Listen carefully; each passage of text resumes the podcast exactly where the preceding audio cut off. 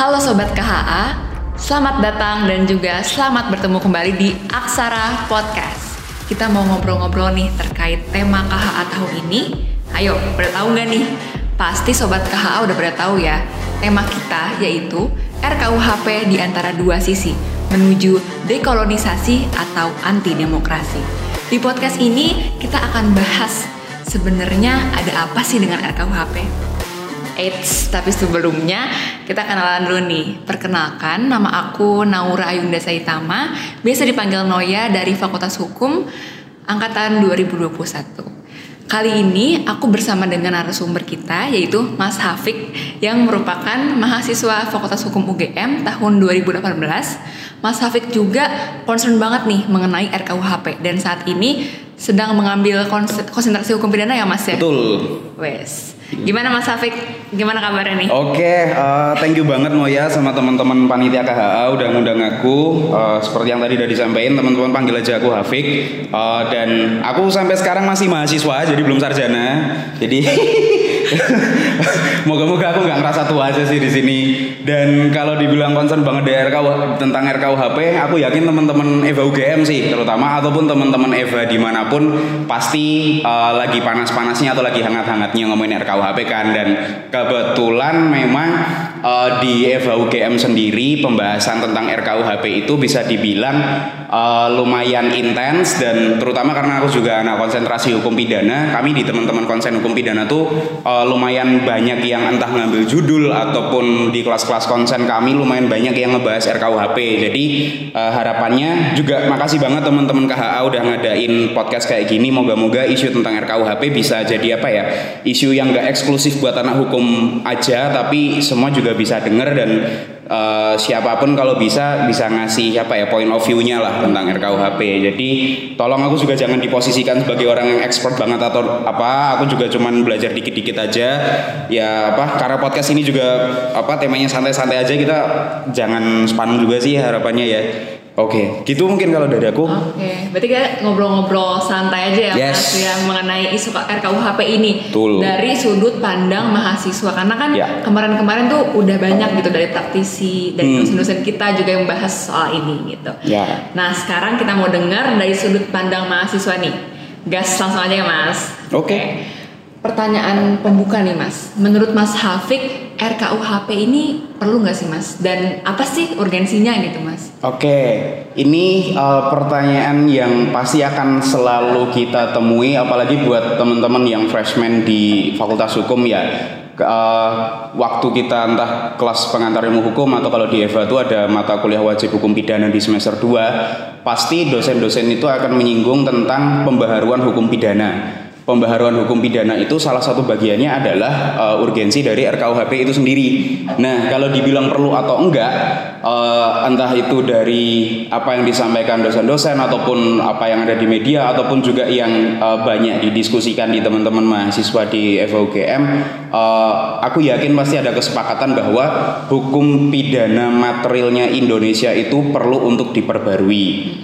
Alasan yang pertama adalah uh, kalau teman-teman uh, riset lebih lanjut tentang KUHP yang sekarang berlaku, sebenarnya KUHP yang sekarang berlaku itu kan cuman terjemahan dari KUHP Belanda, Wetboek van Strafrecht.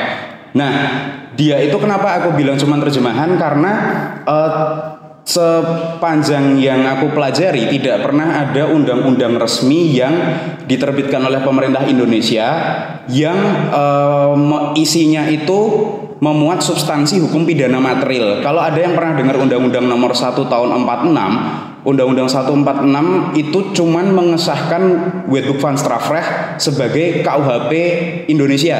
Jadi cuman mengubah namanya dan tidak pernah ada terjemahan resmi dari WVS ataupun tidak pernah ada undang-undang hukum pidana resmi dari Indonesia yang menetapkan substansi delik-delik pidana itu apa aja. Jadi sebenarnya ini cuma terjemahan dan terjemahannya ini ter apa ya terwujud dalam tiga bentuk. Jadi Wetboek van Strafrecht itu diterjemahkan oleh Prof Mulyatno dari UGM, Prof Susilo sama dari Badan Pembinaan Hukum Nasional. Tiga terjemahan ini juga terjemahannya bisa beda-beda. Teman-teman bisa deh nanti coba cari di media atau di YouTube Prof Edi ataupun dosen-dosen hukum pidana tuh banyak yang udah menjelaskan perbedaan terjemahannya di masing-masing klausa pasal, di unsur deliknya, bahkan ancaman hukumannya itu banyak yang beda-beda dari tiga tiga dokumen ini. Makanya urgensi utamanya kenapa dibikin RKUHP itu kan supaya ada undang-undang pidana material positif yang uh, resmi dari Indonesia dan mewujudkan kepastian hukum itu pertama. Terus yang kedua untuk memastikan uh, hukum pidana Indonesia itu tuh nggak ketinggalan zaman Aku yakin nanti pasti ada uh, apa ya perbedaan paradigma masyarakat Indonesia sekarang dengan waktu tahun 40-an dulu, tahun apa masa sebelum proklamasi, apa yang dianggap sebagai perbuatan tercela, apa yang dianggap sebagai perbuatan yang biasa, pasti ada perubahan, ada nilai-nilai sosial yang berubah. That's why uh, urge, perubahan KUHP itu mendapatkan landasan urgensinya menurutku ya. Satu untuk memastikan kepastian hukum dan satu lagi untuk menyesuaikan hukum pidana Indonesia itu sesuai dengan nilai-nilai sosial yang sudah berkembang di Indonesia pun juga nilai-nilai hukum universal. Jadi menurutku perlu sih. Oke, gitu. berarti menurut Mas Hafik itu perlu. Ya. Nah, seperti yang kita sering dengarkan kemarin-kemarin itu terdapat pasal-pasal yang jadi kontroversi gitu yes. di masyarakat. Okay. Apalagi kurang lebih terdapat 14 isu gitu. Mm -hmm, yeah. Kalau Mas Hafik melihat persoalan ini, mm -hmm. itu menurut Mas Hafid gimana? Oke, okay. nah tentang 14 pasar krusial ini aku juga mau cerita dikit. Mm -hmm. Waktu dua, tahun 2021 uh, aku sama Mas Rehan Ketua Dema Justisia tahun lalu, aku mewakili BMKM, Mas Rehan mewakili Dema, kita diundang untuk mengikuti sosialisasi RKUHP yang diselenggarakan sama Kemenkumham. Hmm di acara sosialisasi itu fokus pembahasannya adalah tentang 14 pasal krusial itu tadi. Nah, eh, teman-teman bisa cek deh di YouTube ada kok dokumentasi kegiatannya secara lengkap. Nah, sosialisasi ini yang uh, diadakan oleh Kemenkumham ini itu yang kemarin digembar-gemborkan sama Prof Edi dan juga tim Perumus bahwa pemerintah tuh mencoba untuk uh, menyerap aspirasi publik dan mensosialisasikan kepada masyarakat umum juga akademisi maupun praktisi tentang masalah-masalah di RKUHP itu kontroversinya apa aja lalu solusi-solusi yang uh, apa ya bisa ditawarkan apa aja. Nah, Uh, kenapa fokusnya mereka itu di 14 pasal krusial ini? Karena landasannya adalah uh, peristiwa kejayaan memanggil dan juga Senayan memanggil 2019 yang aku tangkap. Jadi beberapa hal yang di highlight di acara itu adalah waktu tahun 2019 September sebenarnya RKUHP itu udah tinggal ketok palu di paripurna. Tapi kan ada uh, apa namanya demonstrasi di berbagai tempat ada apa eh, tuntutan dari masyarakat bahwa ini ini sebenarnya belum bisa dipandang final RKUHP-nya. Jadi jangan disain dulu. Nah, tindak lanjutnya adalah sosialisasi itu tadi. 14 pasal krusial ini. Nah, uh, dari 14 pasal ini dalam perjalanan waktu da, di beberapa kesempatan kemarin Prof Edi memaparkan ada pasal-pasal yang diubah, ada pasal-pasal yang dipertahankan, ada yang dihapus bahkan selengkapnya teman-teman bisa riset di apa di medsos ataupun di berita-berita udah banyak diflorkan dari tim perumus atau DPR. Nah, cuman uh, yang menarik adalah dari 14 pasal krusial ini mungkin yang bisa dibilang jadi isu mainstreamnya itu tentang penghinaan presiden ataupun juga delik perzinahan. Nah. nah, kenapa dua hal ini bisa apa ya lumayan diperdebatkan? Sebenarnya uh, kalau mau dilihat lebih lanjut, kalau aku ini ya opini ku aja sih. Pada akhirnya kayak yang aku bilang tadi nilai-nilai sosial di masyarakat Indonesia itu pasti udah banyak perkembangan.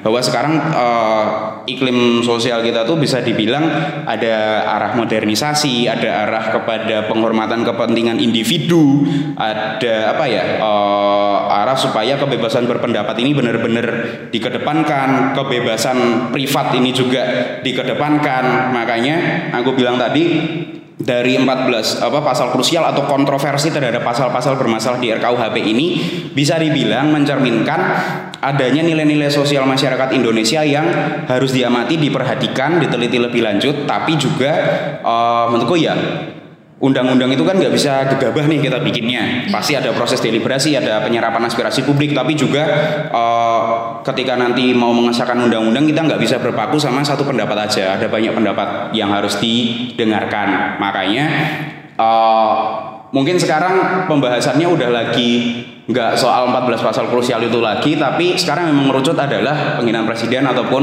uh, delik-delik kesusilaan ya.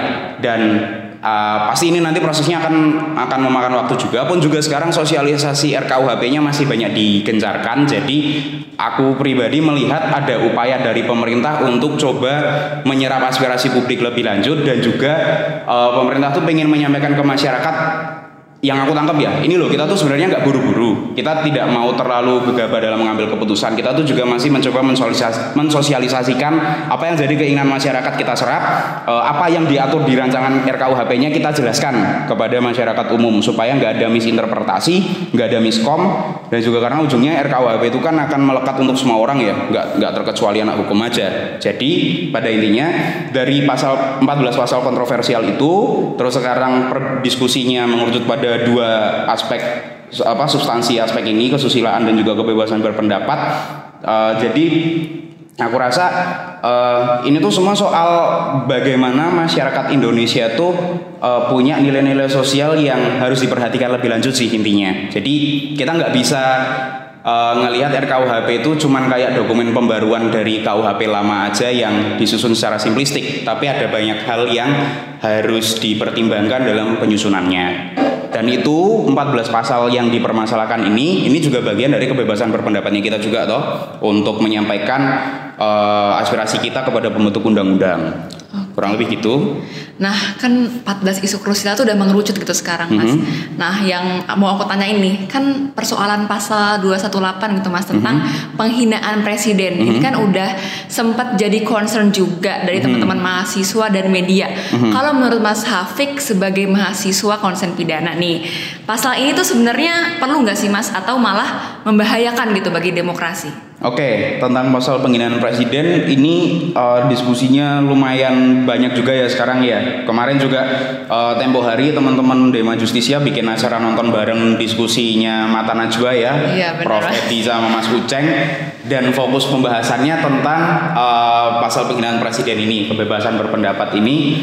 Nah, terkait dengan perlu atau tidaknya diatur, ini nanti uh, premis premis yang perlu aku sampaikan disclaimer dulu bahwa siapa pun bisa punya point of view-nya masing-masing ya tentang pasal ini. Whether dia setuju untuk diatur atau setuju untuk dihilangkan dari RKUHP cuman kalau dari aku coba uh, apa ya bukan menyimpulkan sih opiniku yang coba aku serap dari statement-statementnya dosen-dosenku bahwa sebenarnya pasal ini kenapa tetap dicantumkan di RKUHP itu untuk menjamin supaya orang-orang ataupun pihak-pihak yang coba memberikan kritik terhadap kebijakan pemerintah, kritik terhadap kritik terhadap kinerjanya presiden dan wakil presiden, kinerjanya aparatur penyelenggara negara, penyelenggara pemerintahan, kritiknya bisa disampaikan dengan beradab dan tidak menimbulkan huru-hara.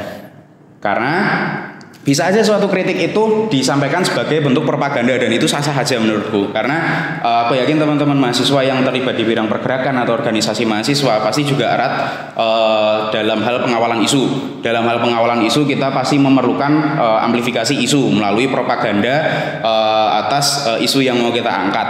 Dan itu menurutku sah-sah saja selama uh, dasarnya gini loh orang Indonesia itu kan kita punya landasan Pancasila nih secara abstraknya.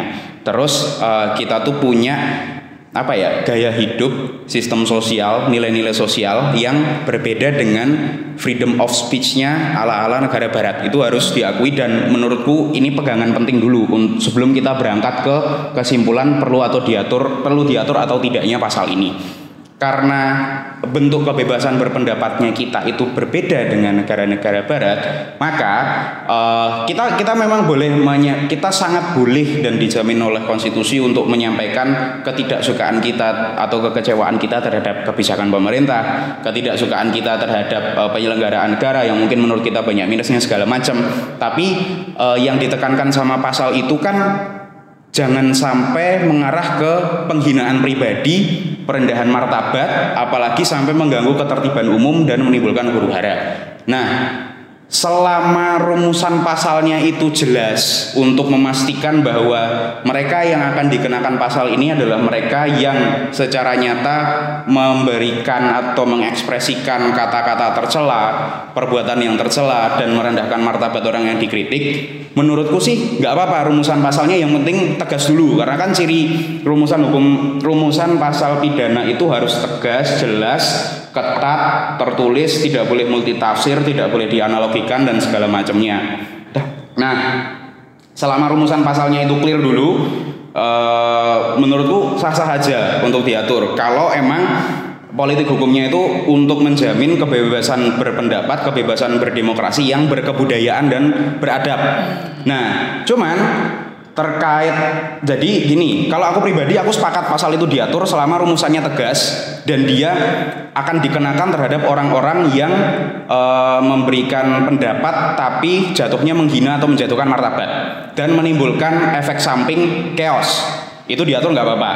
Cuman yang perlu diperhatikan lebih lanjut adalah kalau teman-teman sempat baca tulisannya Prof. Edi di Kompas yang judulnya itu hukum I think apa hukum pidana oh sorry pelibatan publik dan demokrat de, dekolonisasi. Di paragraf terakhir tulisannya Prof. Edi itu dia dengan tegas menjelaskan bahwa yang jadi concern itu oke okay, rumusan pas apa proses perumusan pasalnya tetap harus diperhatikan perbuatan apa yang akan dikriminalisasi dari pasal penghinaan ini. Tapi nanti PR selanjutnya adalah mengedukasi dan memastikan aparat penegak hukum ini tidak over criminalization bisa memahami rumusan pasalnya tidak ngawur dalam penafsirannya dan juga tidak ada penyalahgunaan pasal. Nah kenapa menurutku ini hal yang perlu di highlight Uh, kalau teman-teman belajar tentang hukum pidana, hukum pidana itu sebenarnya nggak cuma belajar tentang pidana material aja, tapi ada tiga hal. Satu hukum pidana material, hukum pidana material itu pasal-pasal pidana, delik-delik pidana, perbuatan apa aja yang dilarang. Yang kedua, hukum pidana formil, hukum, prosedur atau hukum acara dalam penegakan hukum pidana. Kalau ada orang yang langgar KUHP, melanggar pasal pidana, dia dihukumnya kayak gimana, pemeriksaannya gimana, hak-haknya dia apa aja. Satu lagi, uh, belajar tentang hukum pelaksanaan pidana atau setelah kamu dijatuhin vonis, apa yang hukuman apa yang akan kamu uh, terima. Nah, di samping masalah pidana material tadi kan ada pidana formil nih.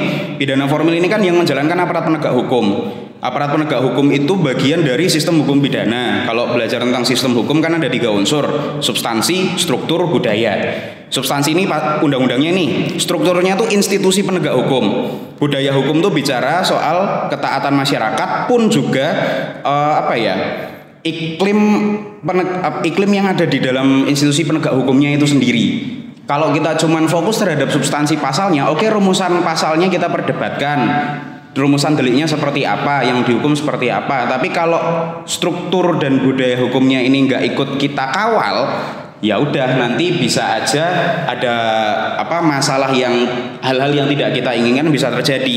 Jadi maksudku adalah uh, di samping RKUHP-nya, yang penting untuk kita kawal adalah kinerjanya aparat penegak hukum sama nanti kondisi masyarakat masyarakat kita tuh siap atau tidak untuk uh, menerima bahwa pasal ini sudah diatur dan aparat penegak hukum kita tuh bisa memahami nggak sih maksud dari pasalnya itu apa politik hukumnya pemerintah ngatur pasal itu tuh apa PR besarnya menurutku ketika nanti pasal ini diatur di KUHP mengawal aparat penegak hukum untuk bisa profesional itu. Bener banget. Oke, kita masih membahas pasal 218 ini, Mas. Oke.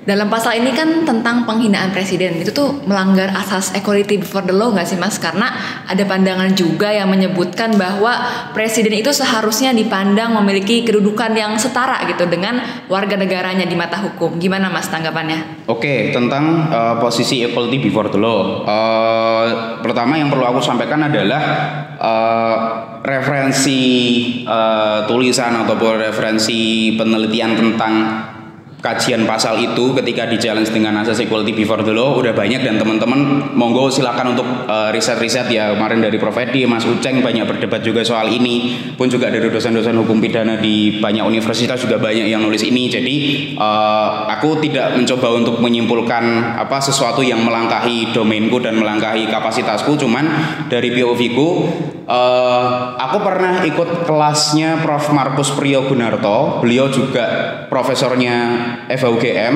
dan tim perumus RKUHP. Beliau pernah menyampaikan rasio kenapa presiden itu diposisikan uh, dilindungi secara khusus ya sama pasal 218 itu adalah adanya asas kewibawaan jabatan yang diakui secara universal. Maksud dari asas kewibawaan jabatan ini adalah presiden itu memang uh, ya dia bisa lahir dari sipil, bisa lahir dari kalangan tentara, tapi dia bagian dari warga negara Indonesia. Cuman uh, dia punya satu jabatan tertentu, jabatan publik yaitu presiden sebagai kepala negara dan kepala pemerintahan yang uh, jabatannya ini tuh diatur di konstitusi hukum dasar di undang-undang dasar ya toh. Terus dia tuh dipilih secara umum melalui pemilu. Therefore dia punya satu apa ya satu baju khusus yang ada di dirinya dia. Jadi kalau misalnya sekarang Pak Jokowi Pak Jokowi Dodo itu orang sipil. Tapi dia uh, sesuai dengan amanat konstitusi dipilih oleh masyarakat Indonesia sebagai kepala negara dan kepala pemerintahan sebagai Presiden Republik Indonesia. Dia punya satu jabatan khusus, dia punya wewenang khusus juga. Dan ini udah diatur dan diamanatkan oleh konstitusi. Makanya dia harus dipandang sebagai kalau bahasanya Prof Edi itu primus inter pares yang utama di antara yang setara. Jadi, kenapa bisa muncul pasal ini meskipun presiden ini kan juga sama-sama WNI ya ada jabatan khusus yang melekat di dia. Ada wewenang khusus juga yang melekat di dia. Asalnya dari mana? Dari amanat konstitusi yang diatur lebih lanjut di undang-undang. Makanya apakah dia berhak untuk menyandang perlindungan khusus? Dalam hal ini adalah pasal 218 secara rasiologis masuk akal. Karena ada asas kewibawaan jabatan itu tadi Jabatan yang dia emban itu tidak lahir dari dirinya sendiri, tetapi lahir dari masyarakat Indonesia berdasarkan amanat Undang-Undang Dasar. Jadi rasio rasio yang menurutku lumayan masuk akal adalah asas kewibawaan jabatan itu tadi. Nah, uh, lalu kalau teman-teman mungkin merasa belum puas dengan jawaban itu, aku juga uh, coba menyarikan uh, pendapat dari Prof. Edi ya di tulisannya di Kompas bahwa yang diatur dari pasal ini itu bukan masalah orang boleh ngata-ngata, bukan masalah orang itu nanti kalau ngata-ngatain uh, presiden, wakil presiden atau pejabat negara aja, tapi dampak yang mungkin akan ditimbulkan dari ucapan atau tindakan yang disampaikan oleh uh, apa si terduga ini tuh bisa menyebabkan huru hara atau tidak. Makanya kalau di tulisannya Prof Edi dia bilang salah satu hal yang bisa dikatakan sebagai dekolonisasi semangat dekolonisasinya RKUHP itu adalah memastikan bahwa rumusan pasal di RKUHP tentang penghinaan pejabat negara ini bukan cuma melihat ucap orang itu mengucapkan apa tetapi Uh, itu satu orang itu mengucapkan sesuatu yang merendahkan martabat atau tidak subjektif atau tidak. Lalu dampaknya terhadap masyarakat secara umum itu seperti apa? Ketika itu menimbulkan chaos ketika itu menimbulkan uh, bahasanya profesi huru hara gitu ya udah dia memenuhi unsur pasal jadi nggak cuman uh, orang ngomong terus kita penjarain no. Itu itu pembungkaman demokrasi seperti itu. Tapi orang ini ngomong apa dulu? Dilihat dulu yang diomongin apa? Objektif atau subjektif? Menghina atau uh, konstruktif? Ya udah kalau dia menghina apalagi ditambah dia menimbulkan chaos ya wes dia berarti mengganggu ketertiban umum dia mengganggu eh, apa melanggar undang-undang yang kita sepakati. Kurang lebih kalau aku nangkepnya kayak gitu sih logikanya Oke mas, tadi kan kita udah bahas putar pasal 218 gitu ya. Mm -hmm. Tapi selain itu juga ada ketentuan yang kontroversi lagi mas mm -hmm. di RKUHP berkaitan dengan hukum yang hidup, di mana seorang yang melanggar suatu ketentuan hukum di suatu daerah dapat dipidana. Nah, banyak yang menganggap pasal tersebut tuh berpotensi memunculkan kesewenang-wenangan dan lahirnya perda yang diskriminatif. Ah, oke. Okay. Gimana nih Mas menurut Mas? Oke, okay, soal living law. Ini sempat juga aku tanyain sama Rehan waktu kita ikut sosialisasi RKUHP. Uh, eh, waktu itu rumusannya tim pembentuk KUHP adalah hukum yang hidup di masyarakat itu diatur di dalam KUHP sebagai landasan pemidanaan dan juga landasan penghapus pidana. Terus hukum yang hidup ini diformalkan dalam bentuk peraturan daerah karena rasionya saat itu masing-masing daerah pasti punya uh, living law-nya sendiri-sendiri, nilai-nilai moralnya sendiri, nilai-nilai keadabannya sendiri. Nah, kami sempat tanya Uh, Oke, okay, berarti nanti ketentuan ketentuan-ketentuan hukum adat entah itu yang emang resmi dari masyarakat hukum adatnya situ ataupun juga value-value tradisionalnya masing-masing daerah ditentukan dan dirumuskan dalam perda. Cuman aku uh, melihat pada praktiknya banyak perda yang bisa aku bilang diskriminatif entah itu dalam hal sara ataupun terhadap gender. Kenapa aku bisa bilang kayak gitu? Ya karena data dari Kemdagri pun juga udah banyak perda-perda yang dibatalin entah yang apa kata apa ya bisa dibilang ngelangkahi atau melanggar nilai-nilai Pancasila ataupun undang-undang yang ada di atasnya gitu. Nah, ketika uh, ada perda terkait hukum yang hidup ini nanti akan disahkan, satu landasan perumusannya itu atau parameter si perda ini, si living law ini bisa diatur dalam perda itu tuh parameternya apa aja. Terus nanti bentuk pengawasan perdanya seperti apa. Lalu uh, ya kita pakai bahasa bahasa mahasiswa sih. Apakah tepat hukum yang hidup itu diformalkan apalagi dalam bentuk peraturan daerah? Nah waktu di sosialisasi RKUHP itu dari tim rumus uh, kurang lebih menjelaskan bahwa parameter perda yang akan bisa diloloskan sebagai perda living law itu ya selama tidak bertentangan dengan Pancasila, Undang-Undang Dasar, terus asas-asas hukum umum yang diakui masyarakat beradab secara universal kurang lebih kayak gitu. Terus bentuk pengawasannya apa? Ada legislat apa sorry eksekutif review dari Kemdagri itu bisa ngebatalin perda-perda yang bermasalah ataupun juga bisa diuji ke Mahkamah Agung. Terus uh, apa namanya? Menurutku ya itu apa normatif sih ya jawabannya ya. Beberapa hal yang disampaikan itu memang udah tercantum dalam RKUHP. Cuman yang mau aku highlight adalah satu Pemda-pemda kita itu tuh siap gak sih untuk menerima uh, amanat dari undang-undang yang bisa aku bilang sefundamental itu karena mendefinisikan hukum yang hidup itu tuh uh, mungkin nanti teman-teman yang concern tentang hukum ada juga bisa nambahin ya atau mungkin bisa memberikan pencerahan juga. Cuman setahu kan living law itu lumayan unik lah. Beda dengan hukum positif beda dengan hukum ala barat beda dengan bentuk formal undang-undang peraturan tertulis segala macam. Nilai-nilai hukum yang hidup itu kan bisa katakanlah uh, bisa berubah-ubah ataupun uh, yang jelas dia harus hidup dan diakui di suatu komunitas tertentu. Masalah paling simpel yang mungkin nanti akan diper, bisa diperdebatkan adalah siapa subjek yang diakui sebagai pemilik living law ini. Apakah Pemda dalam artian ya udah satuan kabupaten, kota, provinsi tertentu ini itu didefinisikan sebagai uh, subjek komunitas pemilik living law-nya itu atau nanti mau secara fundamental lagi ya udah kalau kita bicara living law kita bicara masyarakat hukum adat. Masalahnya sekarang RUU masyarakat hukum adat kan juga kurang tahu nasibnya kayak gimana. Nanti kalau ada penyelundupan hukum yang mengatasnamakan ini perda yang menganut hukum yang hidup di daerah ini tetapi substansinya itu justru bertentangan sama eh, nilai-nilai uh, hukum adat tradisionalnya katakanlah Uh, ya itu sih. Concernku adalah penyelundupan hukumnya itu tadi potensinya seperti apa. Meskipun uh, kalau ada executive review sama ada judicial review untuk si perdanya ini oke okay, itu itu kan cara yang bisa dilakukan ketika undang-undangnya eh, perdanya ini udah disahkan. Tapi dalam proses perumusannya itu nanti akan seperti apa? Itu yang apa uh, menurutku perlu untuk kita kawal dan kita diskusikan bareng-bareng sih. Potensi penyelundupan hukum di dalam pembentukan perda-perda living law ini. Kalau dari aku kurang lebih kayak itu sih tentang perda. Oke, saat ini kan udah RKUHP itu udah ada draft yang baru ya mas, mm -hmm. yang menurut pemerintah itu udah mendengarkan masukan dari berbagai pihak. Mm -hmm. Nah, menurut Mas Hafik draft terbaru ini tuh udah sesuai belum sih mas sama tuntutan masyarakat? Hmm.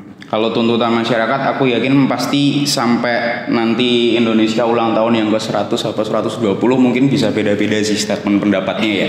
Cuman eh, yang jelas uh, su menurutku sulit banget untuk membentuk satu peraturan yang emang benar-benar atas konsensus uh, katakanlah dari 100 orang 100 100-nya bisa oke okay semua. Pasti ada plus minusnya. Karena uh, apa namanya? Uh, kalau kita bicara soal siapa pun bisa berpendapat ya siapa pun bisa berpendapat siapa pun kalau harus didengar nggak akan selesai-selesai. Pasti untuk mencapai sesuatu yang ideal uh, akan susah. Cuman uh, aku lebih suka untuk menyoroti seenggaknya pola legislasinya sih ya. Uh, yang dibilang sebagai penampungan aspirasi publik itu tuh sebenarnya udah maksimal atau belum sih? Meskipun aku juga yakin dari dari pembentuk undang-undang baik pemerintah atau DPR itu juga perdebatan di dalam aktor-aktornya mereka sendiri itu juga pasti banyak di luar uh, perdebatan atau aspirasi dari teman-teman mahasiswa, dari teman-teman LSM, NGO, uh, eh, apa ya di di dalam sana pun juga pasti ya banyak berdebat lah entah itu antar partainya atau apa segala macam. Nah draft terbarunya ini apakah sudah ideal atau tidak? Sebenarnya kalau mau dilihat lebih lanjut kan uh, narasi isu mainstreamnya itu menurutku masih menurutku pribadi ya masih berputar di dua hal ini. Masalah penghinaan apa masalah kebebasan berpendapat dan berdemokrasi serta masalah kesusilaan masalah kebebasan berpendapat ini bisa masuk penghinaan presiden, penghinaan pejabat, uh, izin demo, eh sorry pemberitahuan uh, untuk pelaksanaan demonstrasi ataupun hal-hal yang berbau apa ya proses demokrasi politiknya gitulah. Terus yang masalah kesusilaan ini pasal-pasal soal kumpul kebo gitu segala macam. Dua sebenarnya menurutku pusaran isunya tuh ada di dua hal ini per, per hari ini ya. Kalau dua hal ini uh, bisa dicarikan konsensusnya konsensusnya dalam rumusan pasal RKU KUHP ya menurutku udah fine fine aja kenapa aku bisa bilang kayak gitu karena sebenarnya aku yakin ada pasal-pasal lain yang kadang belum dibuka, belum oh sorry, belum di blow up, belum terblow up, belum terangkat isunya, makanya uh, itu nggak jadi pembahasan. Kita belum banyak yang apa ya di level teman-teman mahasiswa mungkin, mungkin banyak yang belum membahas lebih lanjut soal sebenarnya bentuk pemidanaan di RKUHP itu apa aja sih selain penjara sama denda. Oh ternyata ada kerja sosial, ada pidana mati yang dialternatifkan, ada hal-hal lain di luar delik penghinaan presiden sama delik-delik kesusilaan yang sebenarnya itu tuh menarik buat dikaji. Kalau kita dari sudut pandang sebagai mahasiswa yang bergerak di bidang riset ya, di bidang penelitian ya, ya menurutku ada banyak hal-hal lain yang bisa dikupas. Cuman memang uh, dua hal ini tentang kebebasan berpendapat sama kesusilaan ini kenapa menurutku masih jadi pusaran isu mainstreamnya? Ya karena memang itu enak untuk diperpagandakan sorry itu saya kenapa? Karena itu menyangkut masalah moralnya masyarakat. Kalau mau ditarik lagi menurutku pribadi karena itu menyangkut sampai sejauh mana orang-orang Indonesia atau kalau aku boleh ngomong sampai sejauh mana teman-teman mahasiswa Indonesia sekarang melihat kebebasan individu itu akan diatur sampai sejauh mana sih? Sampai sejauh mana aku boleh ngomong aku boleh bertindak dalam ranah privatku? Nah menurutku ini nanti akan relate sama uh, bisa dibilang temanya teman-teman KHA tahun ini karena teman-teman KHA tahun ini kan mengangkat perspektif RKUHP ini tuh udah seimbang apa belum dari sudut pandang perlindungan kepentingan individu, kepentingan negara dan kepentingan sosial masyarakat. Ini kalau di bukunya Prof Edi atau di studi hukum pidana masuk sebagai fungsi dari hukum pidana di suatu negara. Fungsi hukum pidana di suatu negara kalau aku ngutip bukunya Prof Edi adalah untuk melindungi kepentingan individu, kepentingan sosial masyarakat dan kepentingan negara atau alat kekuasaan yang sah untuk dilindungi secara seimbang kepentingannya tiga tiga sisi ini itu tujuan ideal dari hukum pidana. Nah kalau sekarang aku ngelihatnya perdebatannya berputar di dua pusaran isu itu tadi karena satu masyarakat kita udah terglobalisasi, udah termodernisasi, apalagi ada disruption entah itu di bidang teknologi, di bidang covid segala macam yang berpengaruh pada uh, penghormatan hak-hak individu secara lebih masif dan itu berkembang di di negara-negara mana pun. Itu udah konsekuensi dari modernisasi dan globalisasi itu satu. Lalu uh, aku nggak tahu ya mungkin ini juga salah satu bagian uh, dari kita untuk merefleksikan bareng-bareng sebenarnya kehadiran pemerintah, kehadiran aparat penegak hukum, kehadiran penyelenggara negara itu masih bisa dirasakan atau tidak sama masyarakat. Pun juga kalau aku boleh nyampaikan di sini kehadiran dari perwakilan rakyat sebagai pembentuk undang-undang itu tuh masih bisa relate dengan keinginannya masyarakat, keinginan konstituen mereka atau malah justru berjarak. That's why dua hal ini yang menurutku juga isu moral dan isu perlindungan kepentingan individu itu yang lumayan jadi isu mainstream. Karena uh, menurutku pribadi ya berarti memang ada pergeseran nilai-nilai sosial masyarakat Indonesia. Kurang lebih gitu. Oke dari semua isu mengenai RKUHP ini apakah ada jalan tengah gitu Mas yang hmm. mungkin bisa diambil oleh pemerintah untuk dapat menyelesaikan perdebatan antara pemerintah itu sendiri dan dengan masyarakat. Nah, ini hmm. gimana nih Mas? Jalan tengahnya ya. Iya. Ini kayak kayak judul tulisannya Mas Akbar ini. jalan tengah RKUHP. Kalau uh, sepanjang yang coba aku baca-baca atau coba aku riset-riset ya uh, harus diklirkan dulu uh, pertama mana pasal yang uh, akan didiskusikan? Apakah itu soal penghinaan presidennya atau tentang kesusilaannya?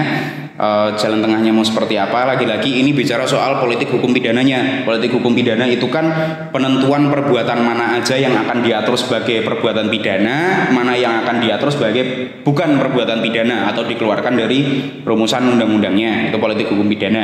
Nah bicara soal politik hukum pidana landasannya itu apa?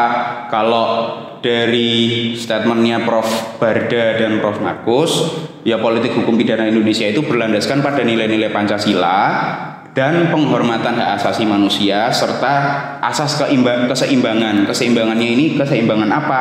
E, keseimbangan untuk memposisikan orang yang melakukan perbuatan pidana itu jangan melulu ditempatkan sebagai orang yang berdosa Oke, dia nanti akan mendapatkan hukuman, tetapi kan ini ada perbuatan tercela yang mengganggu kepentingan masyarakat. Bisa juga menimbulkan kerugian material atau atau ya kerugian imaterial. Berarti keseimbangannya itu jangan cuman berat di sisi menghukum orang yang bersalah, tapi harus ada recovery, recovery terhadap orang yang bersalah ini, di restore supaya dia tidak bersalah lagi, dan juga recovery terhadap korban atau orang-orang yang dirugikan dari perbuatan yang si e, pelaku ini lakukan, recovery secara material ataupun imaterial.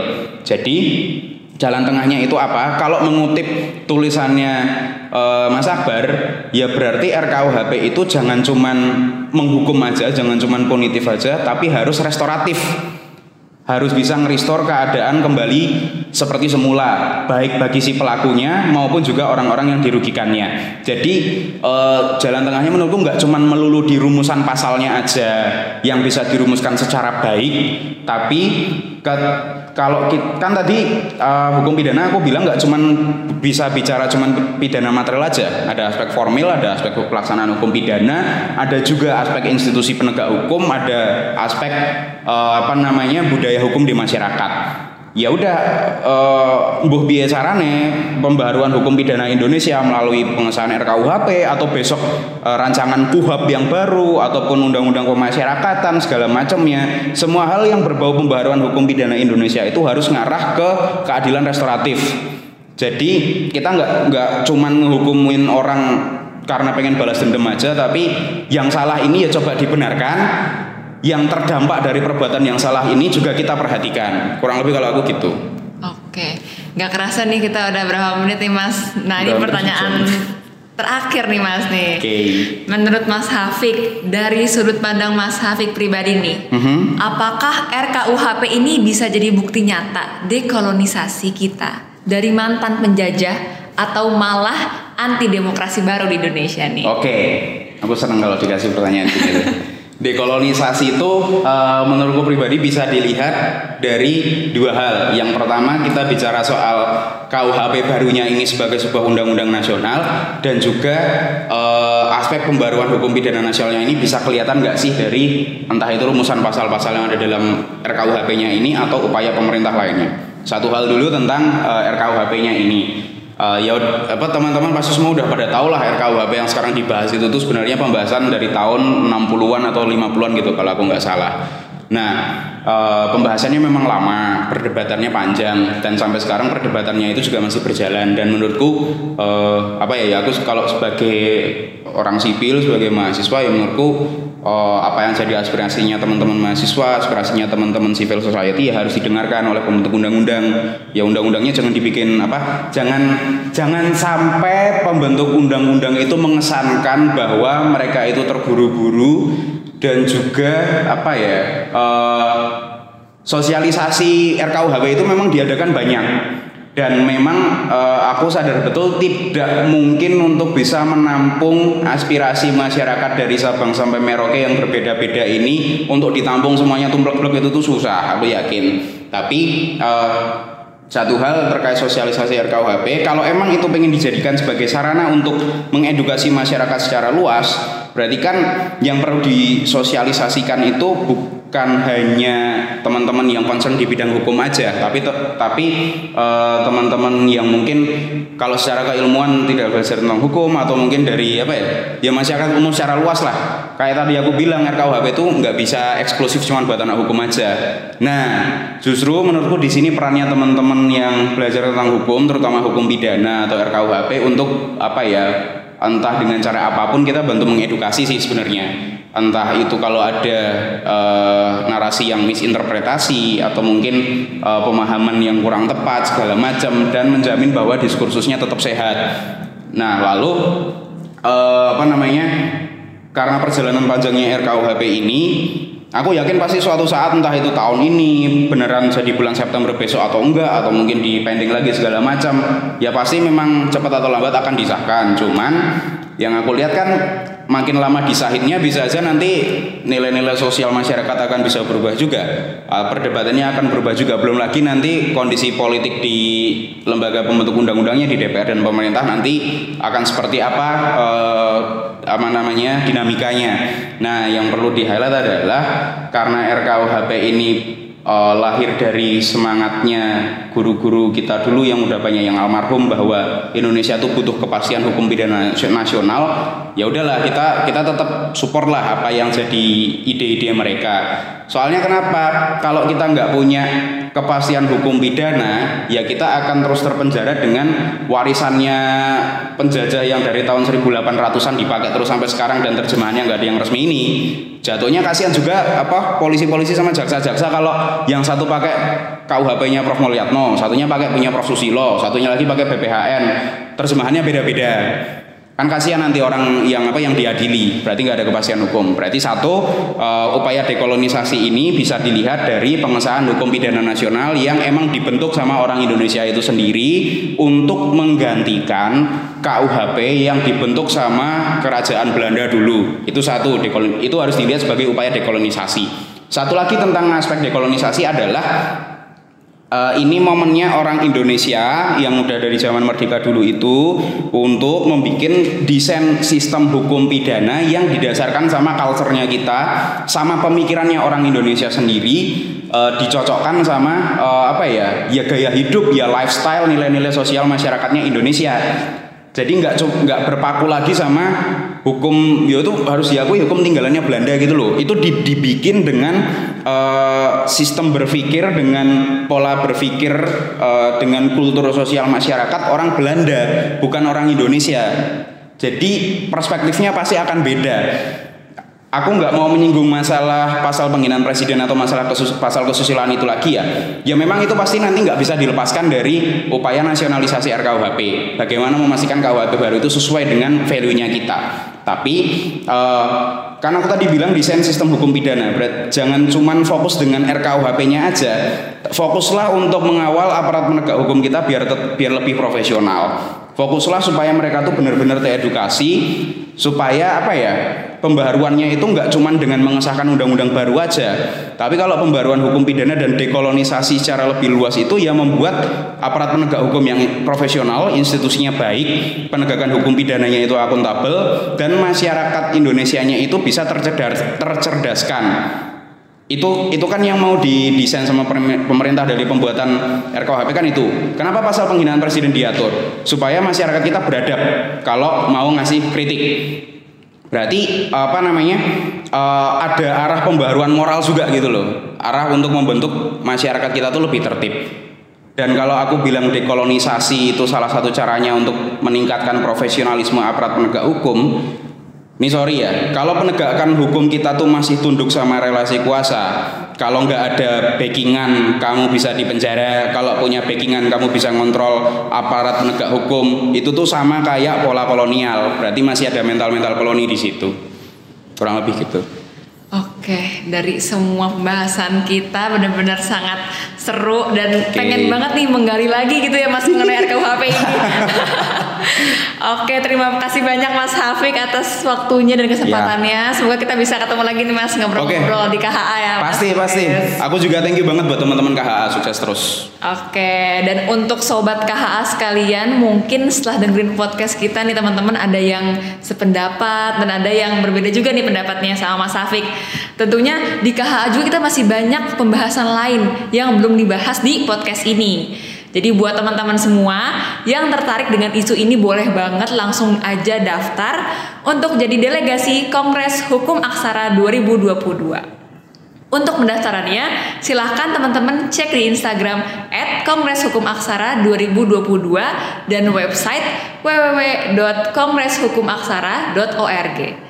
Sebagai informasi nih, di KHA 2022 teman-teman bisa berdiskusi bersama dengan mahasiswa hukum dari seluruh Indonesia dalam berbagai rangkaian acara. Yang pertama ada opening, ada mulai dari kuliah umum, sidang komisi, sidang paripurna, penyusunan kajian dan diakhiri dengan closing yang mana dalamnya akan ada talk show dan penyerahan hasil kongres kepada stakeholder terkait. Wah, pasti sangat seru kan dan bermanfaat banget deh kegiatan KHA ini. Maka dari itu, tunggu apa lagi? Yuk kita daftar KHA 2022. Oh iya, untuk pendaftarannya juga ini gratis ya. Jadi, yuk daftar sekarang juga. Sekian dari aku, teman-teman sobat KHA. Sampai jumpa di podcast yang lainnya. Dadah. Thank you. Thank you, Mas.